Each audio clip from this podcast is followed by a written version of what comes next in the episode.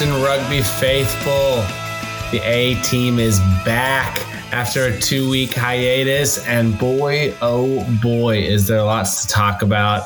Alex, the Austin Gilgronis have improved to a league best 5 and 0 record. Yeah, and only the, the, incredibly uh, stupid and arrogant are starting to talk about this undefeated season Yes, the incredibly stupid and arrogant undefeated season.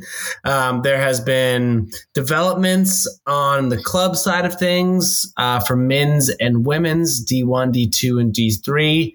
And there is plenty to look forward to as the season progresses on into the middle stages. Alex, catch me up. Last few weeks, we have not had a chance to uh, to sync. What's what's been going on? I know we should apologise to the public for leaving them hanging for like uh, three weeks, pretty much now.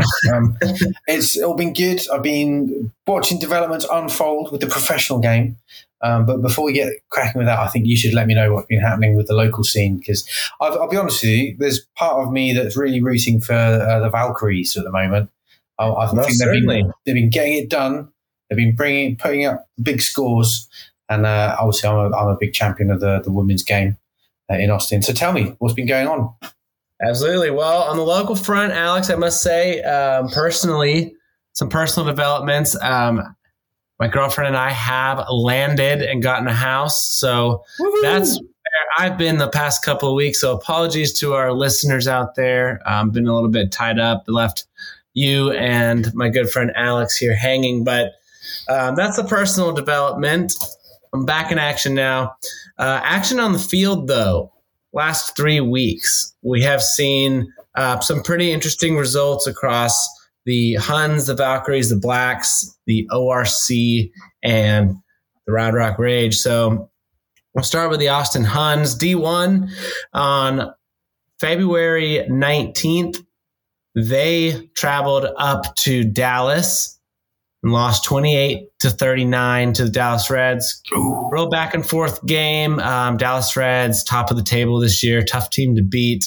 Um, Huns, that's second time they've lost by a very narrow margin to Reds this year. Um, so they lost to the Reds on February 19th, but turned around a week later on February 26th and took down Rugby HTX um, in a 35 degree, muddy, sloppy, rainy slugfest that ended with a goal line stand. Um, 24 phases, Alex. The Huns held uh, HTX out 24 phases on the goal line um, until finally a knock on. So tense, nail biting stuff. That's what we like to see. exactly, nail biting stuff. Um, Huns D2, uh, they went to Dallas as well um, and played the Reds on February 19th, losing and a bit of a blowout, 59 to 10, which is a far cry from their first meeting this season when the Huns D2 won by a score of 48 to 24. So, uh, yeah, Dallas Reds D2 really, really turned things around there. Um, and then unfortunately, the worst two syllable word in rugby happened the following week as the Austin Huns were awarded a 28 0 win after a Little Rock, and here's that word, Alex, the F bomb forfeit. Ooh. Yeah, don't no, like to hear that. that. No one needs to no, hear that. yeah, no. No one needs to hear that. Um, so Huns D2, um, they're they'll play again uh, this weekend. Uh, Huns D3 just one game in the past couple weeks. They also went up to Dallas and also lost 25 22 to the Reds. So Huns, unfortunate, the wrong end of a clean sweep up in Dallas. Wow, tough place to go, right? Yeah, tough place to go. Dallas um, really rocking and rolling this season. So um, then that brings us to the Austin Blacks. The Austin Blacks D1 on February 19th went up to Grand Prairie and they won 79 to 19. Oof. And then the following week, however, at home, they lost to the Dallas Reds 36 to 26. Um, and that win catapulted Dallas Reds atop the standings, um, or into a tie atop the standings with the Blacks. Um, so that's going to come down to uh, probably points difference at the end of the season because those two teams have split one to one. Oh, So the drama, Yeah. the tension. yeah, first first time the Dallas Reds have won in in Austin against the Blacks since 2014. So Wow, so Um, really are like pretty big deal. getting it done. Okay, yeah, no, fair play. Yeah, fair play done. indeed. Yep. And then um, Austin Blacks D2 on February 19th, they went up to Fort Worth and grabbed a 40 to 26 win. Um, and then their D2 the following week defeated the Dallas Reds 51 to 10. So uh, Dallas D2 is on actually quite a bit of a, a hot streak here. I think that's four or five wins in a row. So uh, look out D2. And then Dallas Red, or I mean, uh, Austin Blacks D3 won on March, I mean, on February 19th up in Grand Prairie, 62 to 19. And then the following week on February 26th, they defeated the Dallas Reds D3 80 to 0. 80 0. The 0. trifecta reigning scores. Yeah, reigning score. So um, it should not go unsaid that Austin Blacks D3 um, have won the last two Division Three national championships. Ah, right. Yeah, Um, fair enough. So, yeah, they are. Uh, their D three is largely comprised of uh, former D one guys who you know have gotten older, um, don't have the legs to to do you know two Right. practices a week and and the intensity of a D one season. So, Right. um, yeah, so to not take D two guys spots, they uh, they all play on D three, and and that is a, quite a quite a formidable squad. I used to hate that. have. I used to hate that. I, if I was playing sort of like a second team level and the team that we were playing, their first team had their match cancelled or whatever. Uh-huh. So it was just ringers and you just, Yeah. oh, you. And you just, you'd get your, your backside handed to you on a, on a silver platter by all these bodybuilding youngsters. right. No fun at all. Uh, have you played Yeah. recently, Alex? Uh, yes, yeah. Well, so uh, I played in those two games with the Huns from the that loss up in Dallas, 28-39, and then the I was I was part of that goal line stand against HTX um, a couple weeks ago. So Fantastic. yeah, that was that was rugged. That was an intense game. Um, and then uh, ORC, they have had a rough go of it the last couple games. They lost on February uh, 20 or February 19th. They lost 45-0 to Fort Hood. And then um, the following week, they lost 12-7 to Alamo City.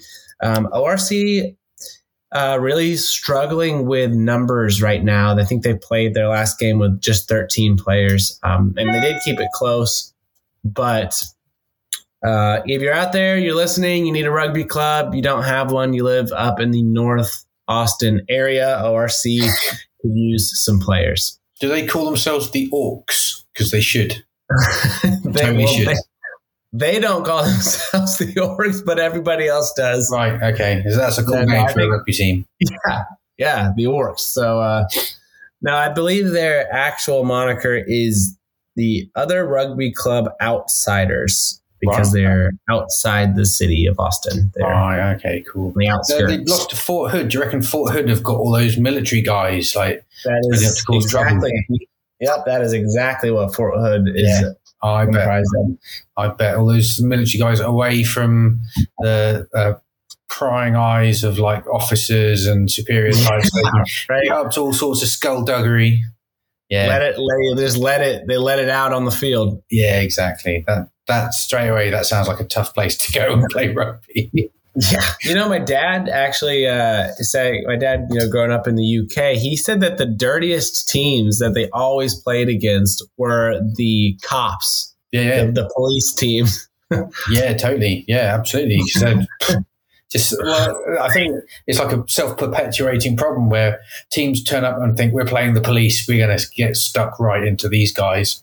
And so the Yeah. police just develop this mentality of get your retaliation in first. But obviously, you know, Yeah. they're all they're not that different from the military in many ways. So I think I played Right. against one metropolitan police team once when I was very young and didn't fancy that experience at all. yeah, the uh, yeah, the Fort Hood is not. It's not. You know, they may not be like the the most technically sound rugby team, you know, across the state, but they are usually usually well built and and rather fit. So it's I bet. yeah, it's a, it's usually a pretty bruising encounter. All right, but I liked your shout out. Yeah, if people are looking for a rugby team, go play for the ORC up in North Austin.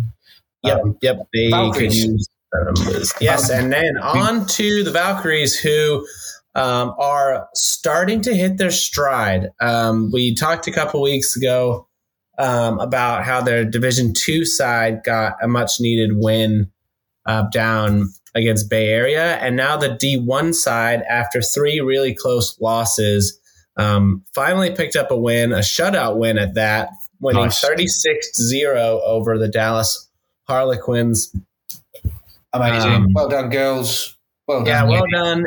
Much, really much needed. I think you know, it, Alex. You'll know. Um, it's tough when you're, you know, you're playing good rugby, uh, but you're not getting the results to to believe, you know, that that you're playing good rugby. And I think um, to go out and get a not only a win but a shutout win where they scored six tries on a really cold, muddy day. I think that I think that rights the ship and, and gets them kind of you know believing in in what they're doing. So turn the tide, yeah. If they turn that Yeah. corner, get the heads up. Uh, you know, who doesn't enjoy think- a, a big win every now and again? Yeah.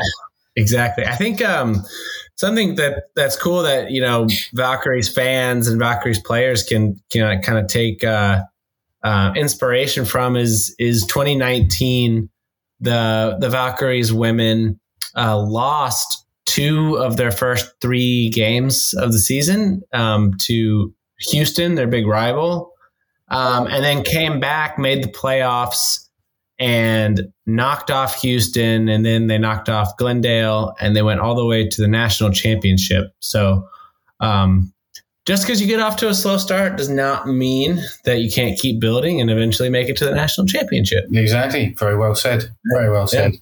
So uh, hopefully they'll go on to big things this season. exactly. Yep. And then um, that is that is that for uh, women's rugby. The Round Rock Rage have not played since their 62-0 defeat against San Antonio. Um, this weekend is the Austin Derby, Austin Huns versus Austin Blacks. All three divisions will be playing each other at Nixon Lane, where the Huns play. Huns Field, 4107 Nixon Lane. If you have nothing to do on Saturday, that'll be a good scene. Um, nothing like a good Austin Derby. Blacks looking for some revenge after the Huns clean sweep last year. Yeah, now the weather's started to perk up a little bit. That could be a beautiful Saturday afternoon to sink Yeah. a few beers and watch a few games. Yeah, most certainly. Um, Austin Valkyries D1 will be at home this weekend, taking on San Antonio. Um, ORC, I believe, is off this weekend, and the Round Rock Rage are also off. Okay, all right.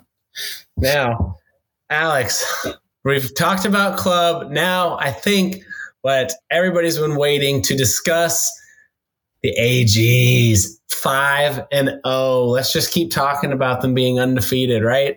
Well, no one needs to drag up any talk about, you know, how long the Miami Dolphins have been like the only team to go undefeated, how no one has gone undefeated in MLR at this point, and how Austin are poised to grab that title, the first undefeated season. We've basically beaten all the hard teams now. Everyone else should be pretty straightforward. Uh huh. Um, so, uh, yeah, it's been going pretty well at the moment, hasn't it? I mean, there's been a few Yeah. few worries, uh, a few knocks and bangs. I'm hoping will sort themselves out in the week. But um, yeah, so we've got three games to look back over. Uh, shall we start with uh, Utah? Yeah, Utah. Alex, we talked about it a few weeks ago before that Utah game. Um, what a monkey on the back the Warriors have been for the AGs really since MLR started. Um, and it really has has to feel good to the team and to the fans um, that not only did we win, we got a bonus point and looked pretty dominant in doing so. Yep, and uh, obviously Utah were the team that pretty much kept uh, AGs out of the playoffs last year. Um, they yep. really did, you know, rack up some comprehensive wins over us last season, and it was so nice to see uh, them dispatched with some style. Yeah. Uh, uh, what two, three weeks ago now, back at Bold. So um, yeah. it wasn't a perfect game. Uh, it was, uh, you know, comprehensive victory. Um, and yeah. it was a slightly depleted Utah team. They don't look like they're quite as serious as they were last season. Um, but they had, you know, Mikey Teo was out. They had uh, Mika Cruiser was on the pitch as well. So this wasn't like not a good Utah team, but I think Austin made them look pretty average in the end. Yeah.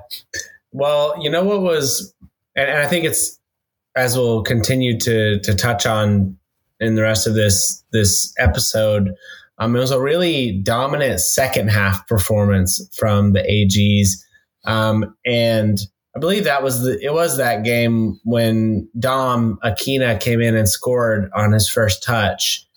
Um, and I think we're starting to we're starting to really see the the impact of of all this speed and fitness work that the AGs have been doing all off season. And I don't know that there's a better second half impact player in the league right now than Dom Akina. Yeah, absolutely. You're talking about a guy who's probably the best athlete uh, in the MLR uh, at the moment, and uh, has obviously taken my advice on board from one of our first podcasts that we did, where I said I, I my fear is that he wouldn't be confident, he might be hesitant, and just not play his natural game clearly he was listening. Clearly he's taking yeah. board. And yeah, first touch of the ball, beautiful play. Turn uh, so he feigned to go up the middle, which made Mikey right. Teo turn his shoulders inside.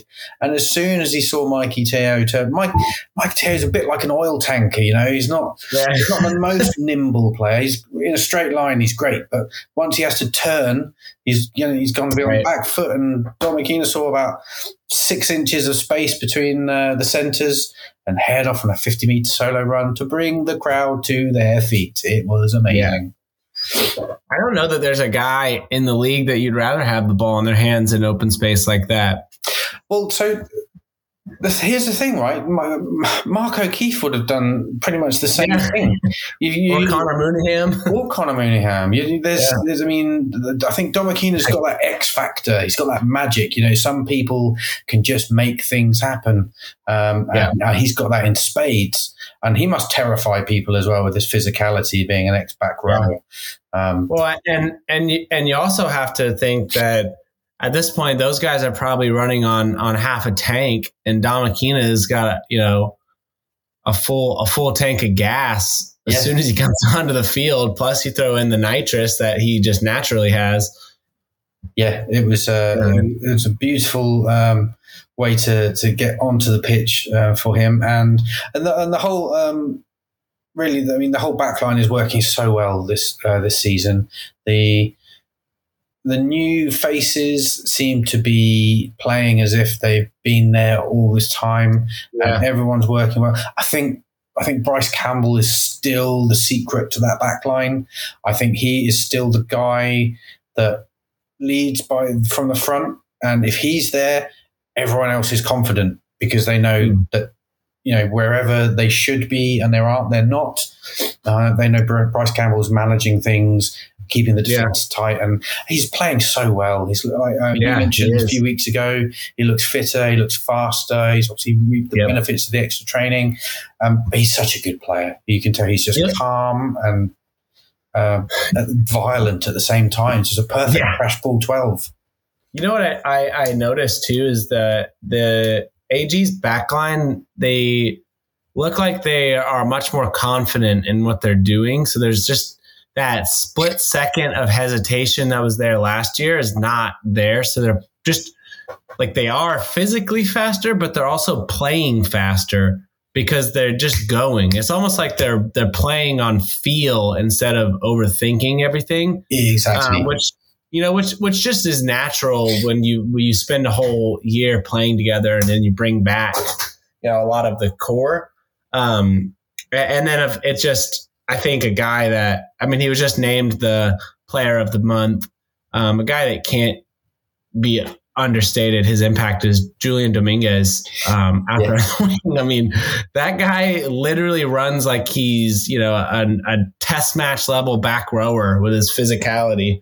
Yeah, Di- Diego Mara Dominguez as uh, uh, he, the I, I, I'm kind of conscious that I want to keep the the games in order. And we started Yeah. talking about Utah, but did you see um, the, the the ankle breaker fend that uh, he put on Footy for Seattle? It's one Yeah. of my favorite moments of the season. It's just stood him up, had him off balance, and then just went. "Geesh," Palmed him, Yeah. sent him flying. It was beautiful, savage rugby, and uh, yeah, player of the month, well deserved. Um, the uh, the, the the work ethic that he's got is the, probably the most impressive part of his game. He's always looking for work. He's always offering himself up. He's he uh, even after Manu Samoa uh, absolutely flattened him when he tried to come come up inside Mhm. uh, Mac Mason uh, for Seattle. Got up, brushed himself off, and was still doing his Energizer Bunny routine, looking for work uh, for the rest of the match. Yeah, uh, great attitude, brilliant player. Uh, what a signing! Yeah, he, he and Marco O'Keefe both, and you know what? They both have that that spark where it's like someone gets a shot in on them, but it's like their legs just keep pumping. You know, they just never really stop. You you they are not going down until they are officially taken to the ground, usually by two guys, and held down Yeah, and uh, like rabid dogs. uh, and both so uh, effective on both sides of the ball as well. So what I've Yeah. noted, uh, I think it's a definite tactic I've spotted now where Ryan Lawrence is shortening his box kicks to Hmm. give the chasers. ch- You know the timing to hit the man as soon as he gets the ball, and if you've got Dominguez with the, like a thirty-yard run up at you full tilt, timing that Yeah. hit, you're going to have you're, you're yeah. good luck keeping both eyes on the ball when all you can hear in the background is that's uh, yeah. exactly. moments like that. I'm glad I'm not a professional rugby player, quite frankly. I almost, uh, I almost, I'm gonna have to double check myself on Google Translate, but yeah, I almost, I almost uh, feel like we could nickname Julian Dominguez uh, El Caballo, which is Spanish, for, which is Spanish for the horse. okay, as long as that would be uh, uh, taken as a compliment, because Yeah. I mean he he's runs like a he runs like a racehorse. he does. He's got. He's, there's something of the thoroughbred about him, isn't there? Definitely. Yeah, yeah. Yeah. Okay, El Uh, Caballo. Fair enough. Caballo, yeah. Um, yeah, no, so that that was all in all, that was that was fantastic to to take down Utah. That's um that was a like I said, a monkey on our back. Yes. Um took took that into the following week for our first road game of the season, going up to Seattle against the three and zero Sea Wolves um, with a with a rocking nighttime home crowd, and the AGs really weathered a first half storm from Seattle and and came out once again in the second half and just grabbed control of the game. They they did give Seattle a, a you know a late losing bonus point, but at the moment it doesn't look like other teams are you know even within reaching distance right now of the AGs. So um, don't think that will come to play too much by the end of the season. Um, but man, what another great performance! Yeah, well, the uh, the season is. Be- they couldn't have planned the season any better in terms of progressively getting harder or the challenges mm-hmm. more difficult. So, like I said, the first road game, uh, we went to Starfire last year and uh, won a close uh, yeah. match. It was try 36 31 or something like that. Yeah. Uh, a, massive hit from Dom Akina stopped uh, Rika uh, Hattingh scoring what yeah. might have been the match winner. Um, so, uh, a couple of things. Um, Go back to the Utah game, Utah had played Seattle, I think, two weeks before, and yeah. the Utah scrum had bitch slapped Seattle scrum all over the park. and so uh, both, I think, not only both of the Utah props were MLR Team of the Week, but I think uh, America's Rugby News had both of Utah's tight heads as joint tight head of the week yeah. for the wow. demolition job that they had done on Seattle. So imagine how happy I was when Austin wiped the floor with the Utah scrum effectively and just right. them around all over the place. Um, uh, that was Jake Turnbull, The Bull, and uh, uh, and uh, Wah as well. The Wah ensemble. I'm thinking of naming that front row because it was awesome. nice. So when when we walked up at Seattle, uh, all the talk was about the Seattle back row. Um, the captain Hattingh has was yeah. uh, MLR Team of the Week number eight for the first three weeks, um, and all the you know a lot of the online commentators were basically bigging up the back row, saying how brilliant they are. Uh, Nakai Penny was excellent, um, but um, we didn't really see anything of Hattingh because he was too busy in uh, Mike DeWall's back pocket.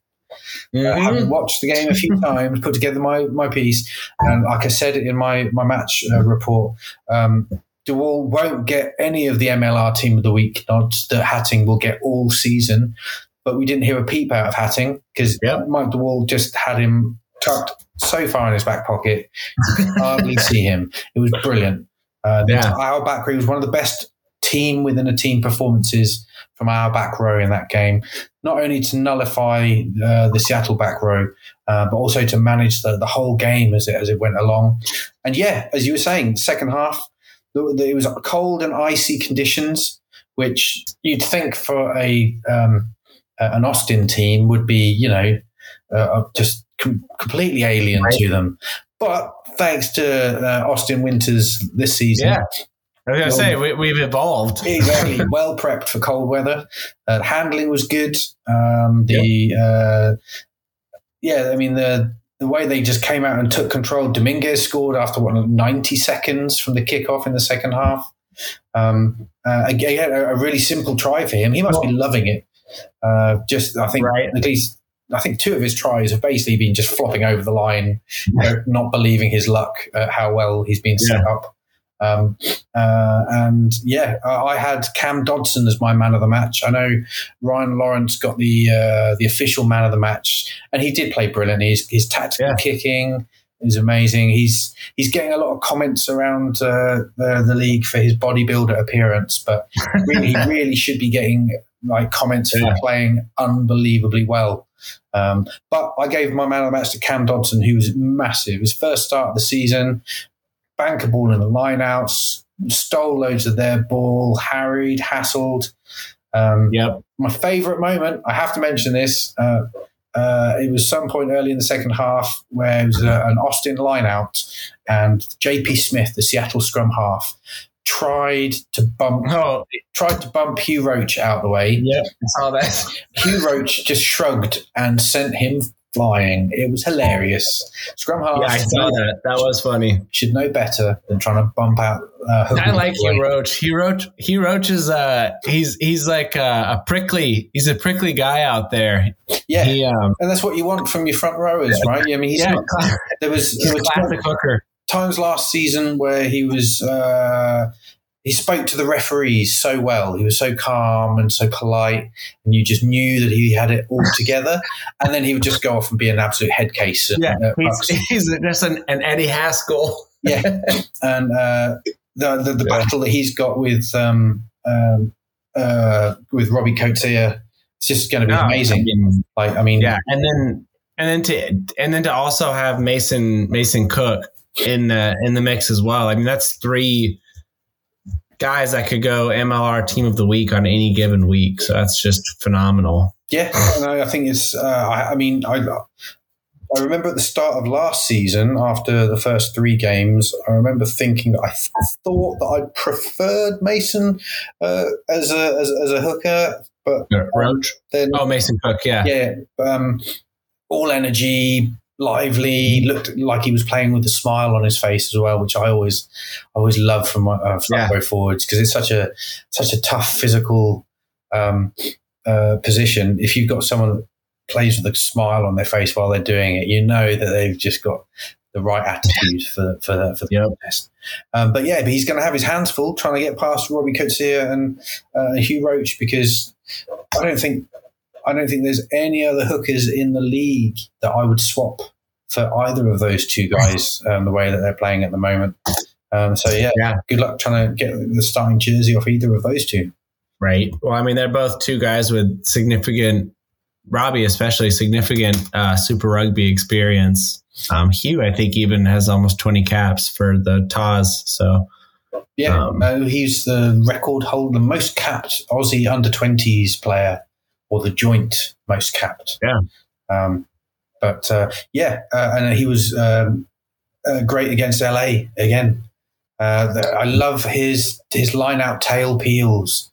Oh, I know. A couple against Seattle where um, um, uh, Mason Peterson was at the back of the, the tail and just popped the ball up for Hugh Roach coming around the end on the charge and you could see the um, the uh, Alatimu, the fly half's eyes were like saucers, yeah. watching Hugh Roach with flames coming out of his nostrils. Going, yeah, yeah, that's brilliant. That's the rugby we, we like to see. He he, uh, the way Hugh Roach runs, you know, obviously not um, on the same, quite on the on the same level because I don't think anyone is, but it's similar type of running and, and stature ability as uh, Sam Simmonds from Exeter. Okay. That, yeah. You know, that like kind of shorter, explosive, fast, kind of bow legged type of runner that that's tough to bring down. Yeah. Obviously, Sam Simmonds is arguably the best runner in the world, but um, Hugh Roach, you know, it has that similar type of of um, dynamic ability as a as a forward with ball in hand. Yeah, and uh, he, I believe I'm right when I remember. I think he got the Forward of the Year award at the uh, the AG's uh, Club Awards last mm. season, and yeah, thoroughly deserved. He put in some yeah. some incredible performances, and yeah, I wouldn't want to tackle him. I mean, I didn't like yeah. tackling at the best of time anyway, but um, uh, he's, I mean, so that front row, the unit Turnbull, Roach, and War at the moment. I just think that's you know if if you if you if you win games from the forwards, then you want your front row to be the linchpin of your forwards. And I don't think there's a better front row in the MLR at the moment. I'm trying to. I think we've taken down all of the the big guns at this point. I think Atlanta's mm-hmm. front row might be useful as well. But um, yeah, that'll just, be interesting. New York is uh, New York and New England. I know have two very strong right. uh, tight fives as well. But so that'll be the litmus test, really, when we, if we can keep everyone fit right. and healthy and firing, and and take those guys down as well. Um, yeah. I, I, don't know who. Uh, I don't know what's going on in the back row at the moment. I know uh, Luke Beecham looked very injured after the last game, um, but mm. but Lockie McCaffrey is someone else that we must talk about. Who, yeah, well, you know what I I notice about Lockie McCaffrey? Um, I think there are some obvious things like he's a wildly skilled for a forward, um, and he also plays like you know he he's like the type of guy that could be in the you know in the midst of a hurricane and not be panicking at all you know and just having a casual conversation and you know driving just on the edge of the hurricane with no with no qualms about him. Um, you just watch him in the middle of the chaos. It's like he's not flustered or worried at all. Um, like a nice kind of almost a, a, a, calming presence in a sense. Yeah. Um, there was a the camera went to him in the changing room at half time uh, against LA, and he was very calmly putting forward Yeah. a, a suggestion to solve a problem that they were having. It sounded like he was, uh, uh, uh, you know, a PTA meeting or something. Just very calm, very no, no problem. No, yeah, we'll, we'll try this. Yeah, yeah, yeah, yeah. And then who knows? Who knows what the problem was? It might have been, yeah, their second row keeps smacking me in the face, but it, I don't think it would have mattered. It would have just been the same kind of calm. Oh, no, try, try putting your guard Yeah. up a little bit higher. But then he played large games, uh, large periods of the game against LA at the first receiver fly half position. Yeah, no, He he's just yeah, he is just a um, he is just a, a confident confident man out there with no no very low low stress levels when he's playing. Yep, high skill levels, low stress. I, I mean, I imagine because he's he spent time in the UK. I think he was at Leicester when he was in the UK, and that is an absolute bear pit of a, an environment for a rugby player. I think Seb, Right. Seb de Chaves uh, spent time there as well. So, um, both players who I think will find the MLR environment Mhm. not as intimidating as many other players. And you need that. You need that calm, cool, you know, when you're in the heat of battle, you just to look up and see that someone is un, unflustered, unfazed, and that's Right. throughout the team, right? Um, yeah, and something I noticed about Lockheed as well is it's going. and I think it's going to really pay off late in the season when we're playing like tense playoff must-win games. Is he's very good at around the goal line um, manufacturing tries. You know, just something like that one he scored against Seattle. Just quick thinking, just kind of pick and go right off the back of the ruck, kind of waited until the defense was not paying attention and then snuck one in. And I've seen him do that uh, last year as well, where it's just like sometimes it's really tough to score down the goal line um, and you have to get a little creative. Mm. And he gives that extra edge, which, you know, those additional, whatever, four to five points, you know, you get a game from that can uh, can make the difference in in the tight ball games late in the season. So I think that's something to look out for. Watch watch him around the goal line. Yeah, It's very he's very crafty. absolutely. He's uh, cerebral because I, when he came first came to the last season, I thought he was just a big bruising number eight, which I knew we needed. So I was like, "Yay, we've got a big massive animal at number eight. But uh, straight away, he's obviously a much smarter player, much more talented player than just your your ball up the jumper, um, back rower, crash ball kind of guy. Um, but I think with with um, with him in the in the team now, we've got the the the luxury of having uh, Mike DeWall to Yeah. you know if if Beecham and he, he didn't look like he was going to be coming back for a while. He looked like it was a really serious knee injury or something. Um, so yeah, poor guy. to have Mike DeWall available to take that seven shirt, which he did brilliantly against LA, um, Yep. I think is the kind of qu- depth, uh, quality of depth that wins championships. You know, there's Yeah. a lot of good Well- sides that are suddenly very average teams if they lose Right. two or three players. Um, I think we've we've got a squad depth now where we can afford. We can absorb, you know, the, the injuries that will come over the season because it's a very Right. attritional sport.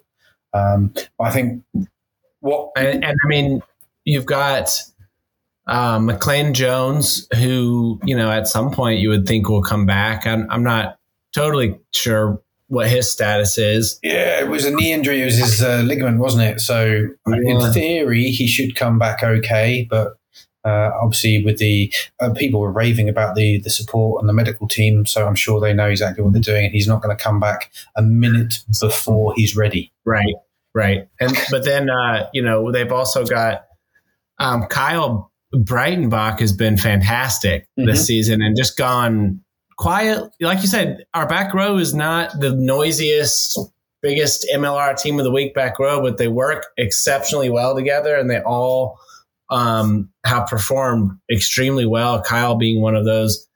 Um, Cam Dodson can play back row. He, he's he's um, Yeah. very comfortable at eight and and uh, six.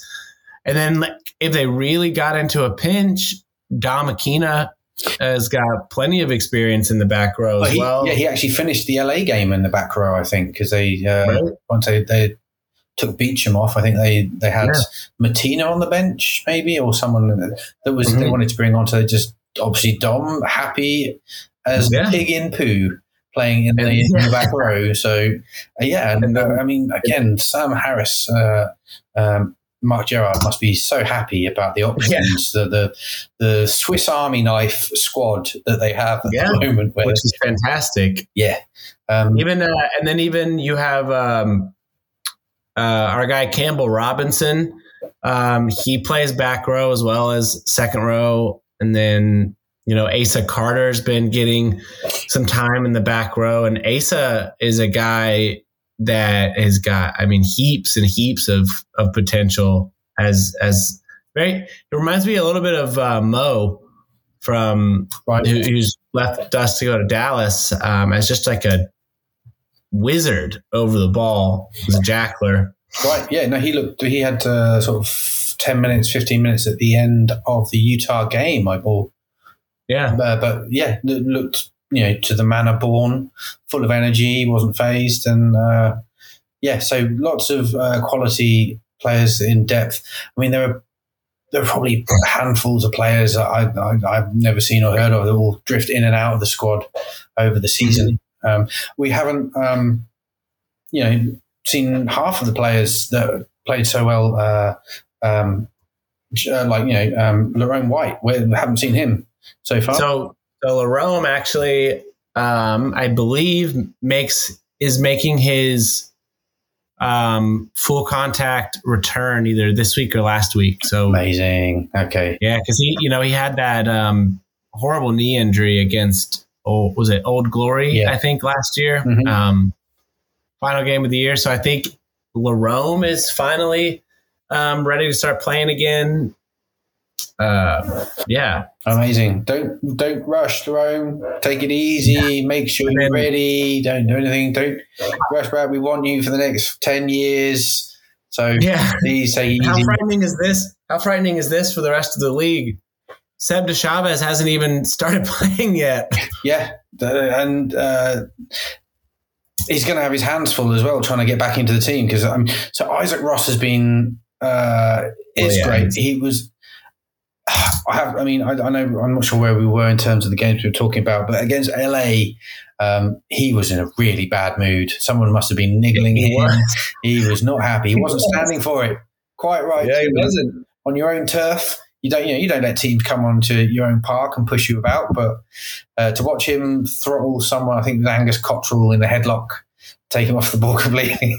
I thought Yeah. he was genuinely going to pop his head clean off his shoulders. Yep. Well, when you're when you're uh, a nine-time All Black, I don't think you take any any crap on the field, no matter who it is. Well, and yeah, It's not. It's just not in your DNA. and I think LA's whole tactic was trying to put the, the niggle in and try and off uh, upset and put people off. And and to be fair, it worked pretty well in the first half. Like as, Yeah. as a tactic, as it is, you know, if you as with any tactic, if you employ it correctly, it usually bears fruit. And uh, you know, the nine 0 scoreline because I so I was out and about and I couldn't watch the game, and um, uh, I think my friend texted me and I said, what, "What's going on?" What's- And he said, oh, 9 0 at half time. It's not great. It's, it's a pretty rubbish match." I was like, "Sounds like a good one to have missed." Um, and then obviously the second half exploded into life. Uh, yeah, gutted. immediately. Um, Yeah, I think it was the first five minutes of the second half. We marched down, kicked a penalty, and then um, had that that overthrown line out. The first of two, I think, where um, Hugh Roach just like a bull Yeah. running down the streets of Pamplona, Yeah. just downhill, aggressive, angry. Must have, again, like the fly half must have just been thinking, why? Why does my team do this to me? why, why am I having to tackle this guy at full tilt? Yeah, he must have doubled his yardage stats off those two overthrow lineouts uh, alone. Yeah. Um, the what do you think Sam Harris says at half time? Do you think he's got magic words?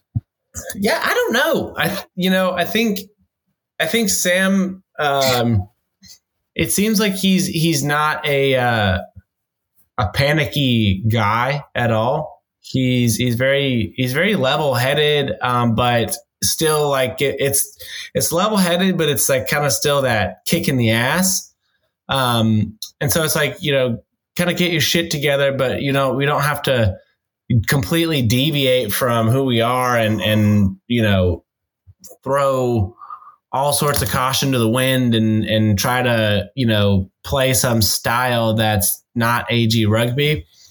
Um, and I thought that in the first half they we moved the ball well and had a lot of gained a lot of meters and had a lot of territory and weren't just weren't capitalizing. Um, age like you said, LA was getting niggly and and a few times turned us over on penalties for for discipline uh, down inside their 22. And I think Sam Harris probably just told the guys to kind of tighten up the discipline and and to stick with uh, to keep our foot on the gas and continue playing downhill and taking the game to LA, and that eventually they would wear down. And ultimately, that's just totally what happened. They they didn't have the depth or the talent um, or the fitness that AG has, and over the course of 80 minutes, it was just a matter of time until the levee was going to break, just like it did against Utah and just like it, it did against Seattle. Yeah, that's, I wonder if that's like um, a subconscious thing where the team thinks, let's just go in the first half, take them on, not get too excited, see what happens, because we know that we're just going to come out firing in the second half and, and blow them away. And I, yeah. I don't think any team's got the firepower to do enough damage in the first half uh, for Austin to not see that as a good. It's not a tactic, but it's like an, an attitude, I suppose. Yeah. Um, I'm, I'm, I remember I played in an under 18s game um, when I was under 18, not recently, obviously. I didn't go on as an ancient ringer, but it was a Pontypridd uh, youth uh, a Pontypridd side that would go on to have over 150 full Welsh caps and uh-huh. 10 Lions caps. Uh, Martin Williams, Nugget, was playing number eight for them. They had Lee Jarvis playing 10. And I spent the entire afternoon watching Kevin, um, the Blade, can't remember, certainly Kevin Morgan playing fullback, just running through our back line for fun. but it was, it was, it was like 12 9 at half time. Yeah. And we were thinking, this is great. We're going to, you know, we've got a chance here. And they put 60 points, 70 points past us in the second half alone because they, just, they you could just see they were just warming up in the first half. Right. Just sounding us out. And then I remember seeing, looking Lee Jarvis's face first time he got the ball in the second half. He just had that, right, let's go to work. Let's get this done. Yeah. And just a, an avalanche of tries. Um, so I've always been conscious of that as a tactic if you've got it in your arsenal. And I think this AG's right. team have that.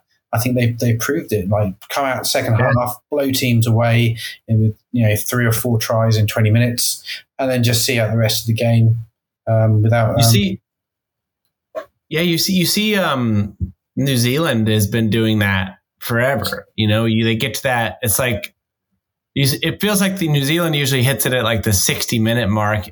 Um, AGs have been kind of coming out hot in the second half, but it's almost that like just beat them and beat them and beat them and beat them, and then eventually it's like they're gonna crack. Yeah, and to be fair, they've done it effectively against.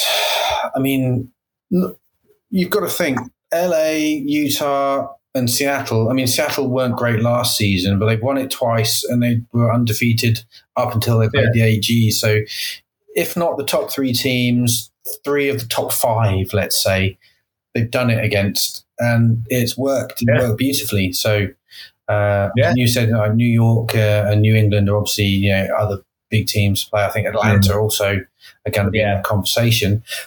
It'd be interesting to see if they. Like I said, I don't think it's a tactic, but it seems to be a style. It seems to be a recurring theme. It'd be interesting to see whether that carries on um, against Atlanta, uh, or whether um, uh, you know the coaches are going to say that that's what they're expecting. They're going to expect that. So let's go out and hit them early and blitzkrieg Right. them straight out the gate uh, and let them deal with you know having a 15, 20 point um, deficit going into half time.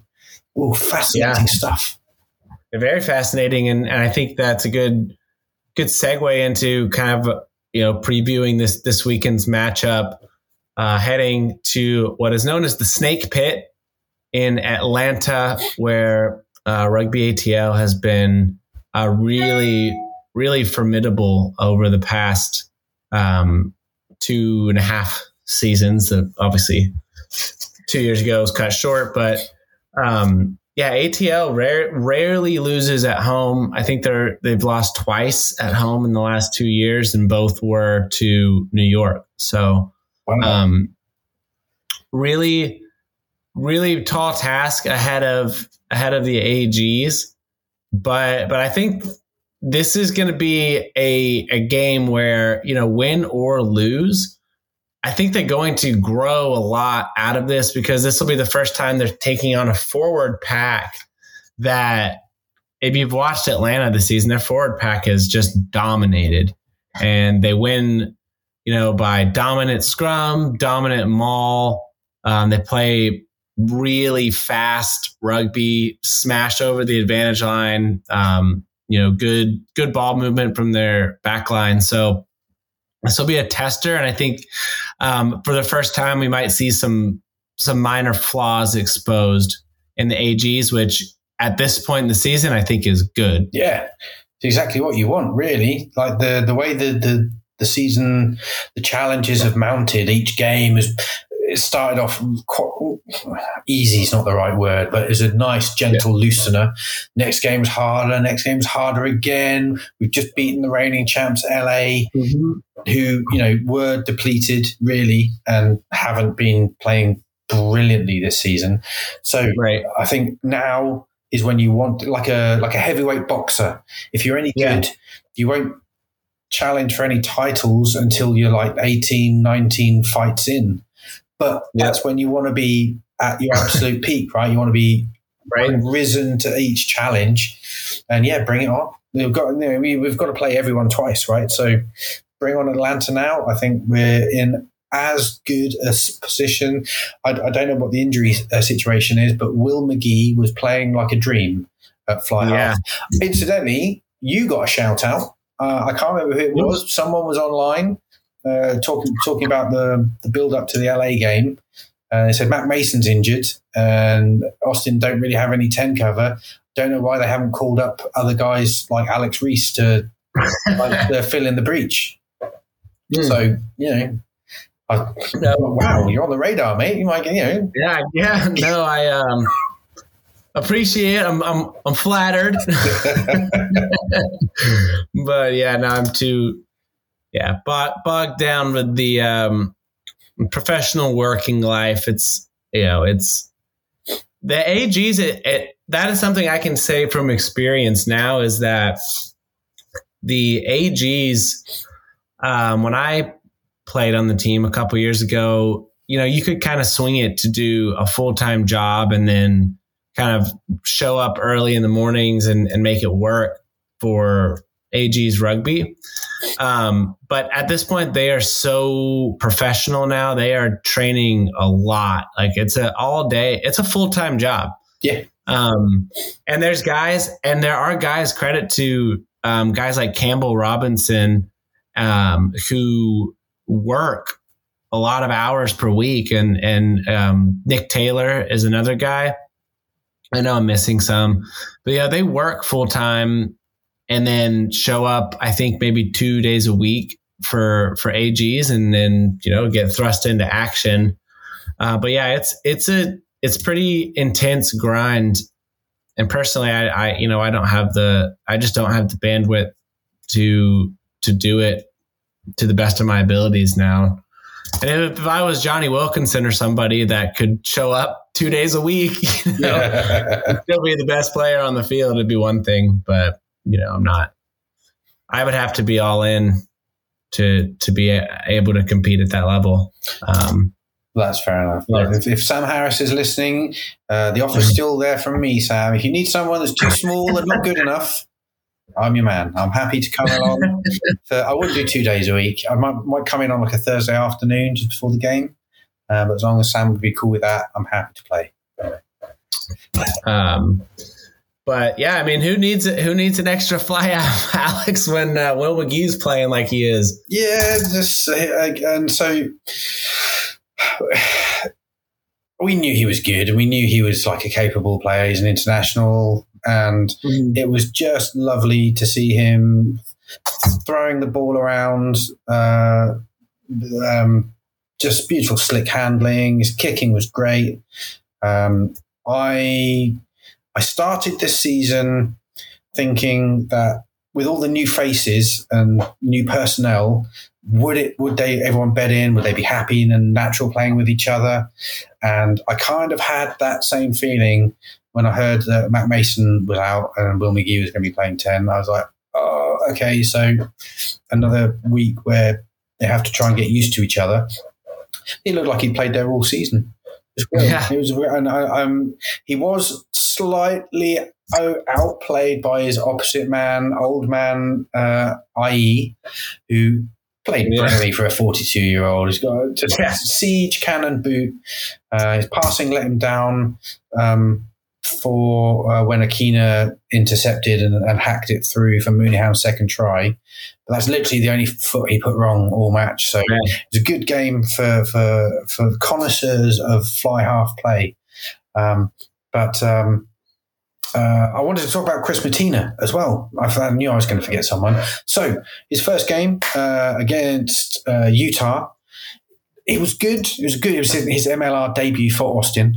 Um, he was kind of didn't do anything wrong. Looked a bit hesitant. A few things didn't quite work for him, but it was a solid kind of yeah. It was good.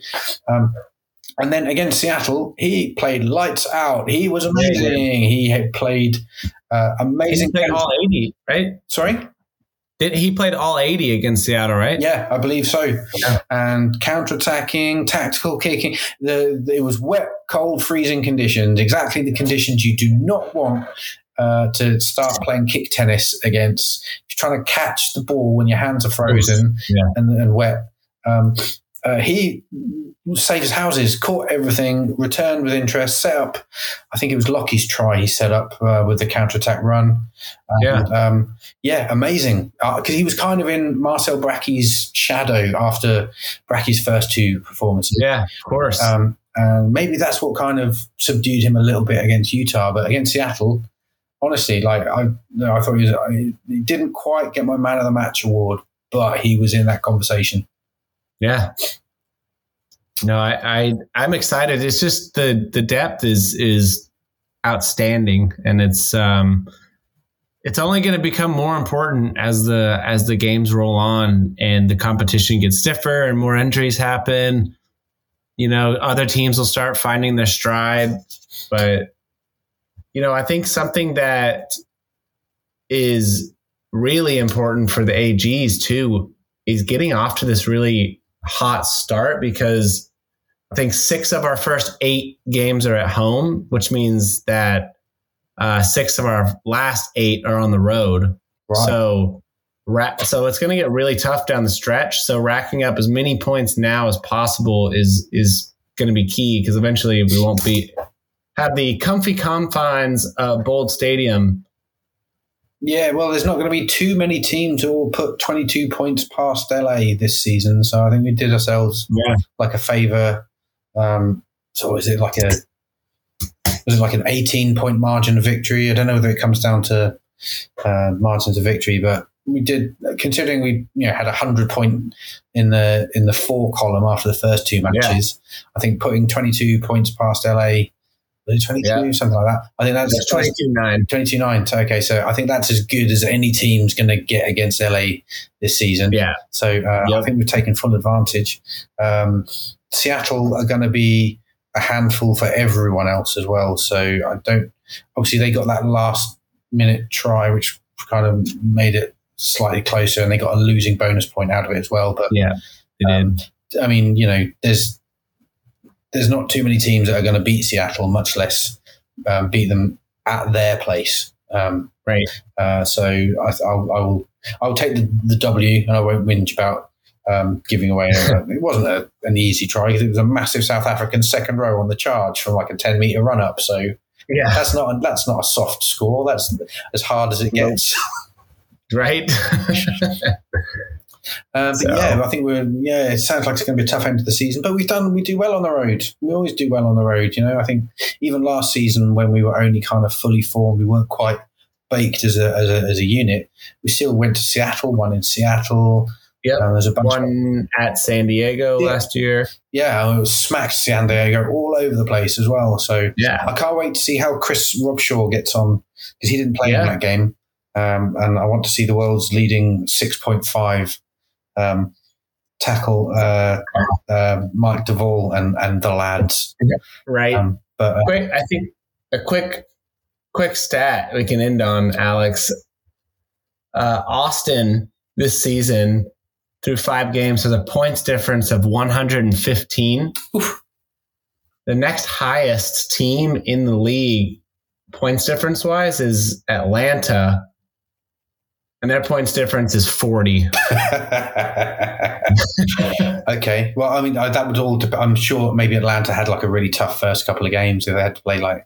Sure, yeah. They, have played um, RUNY, Sabercats, Nola, and Old Glory. Yes. So, Old Glory and Dallas are on a collision course towards the wooden spoon this year. Wow. I, do you know what? I think, um, speaking of uh, uh going back to an Austin tip quickly, I was having a talk online with someone saying, I can't believe Ned Hodgson isn't the nailed on starting uh, center for Dallas.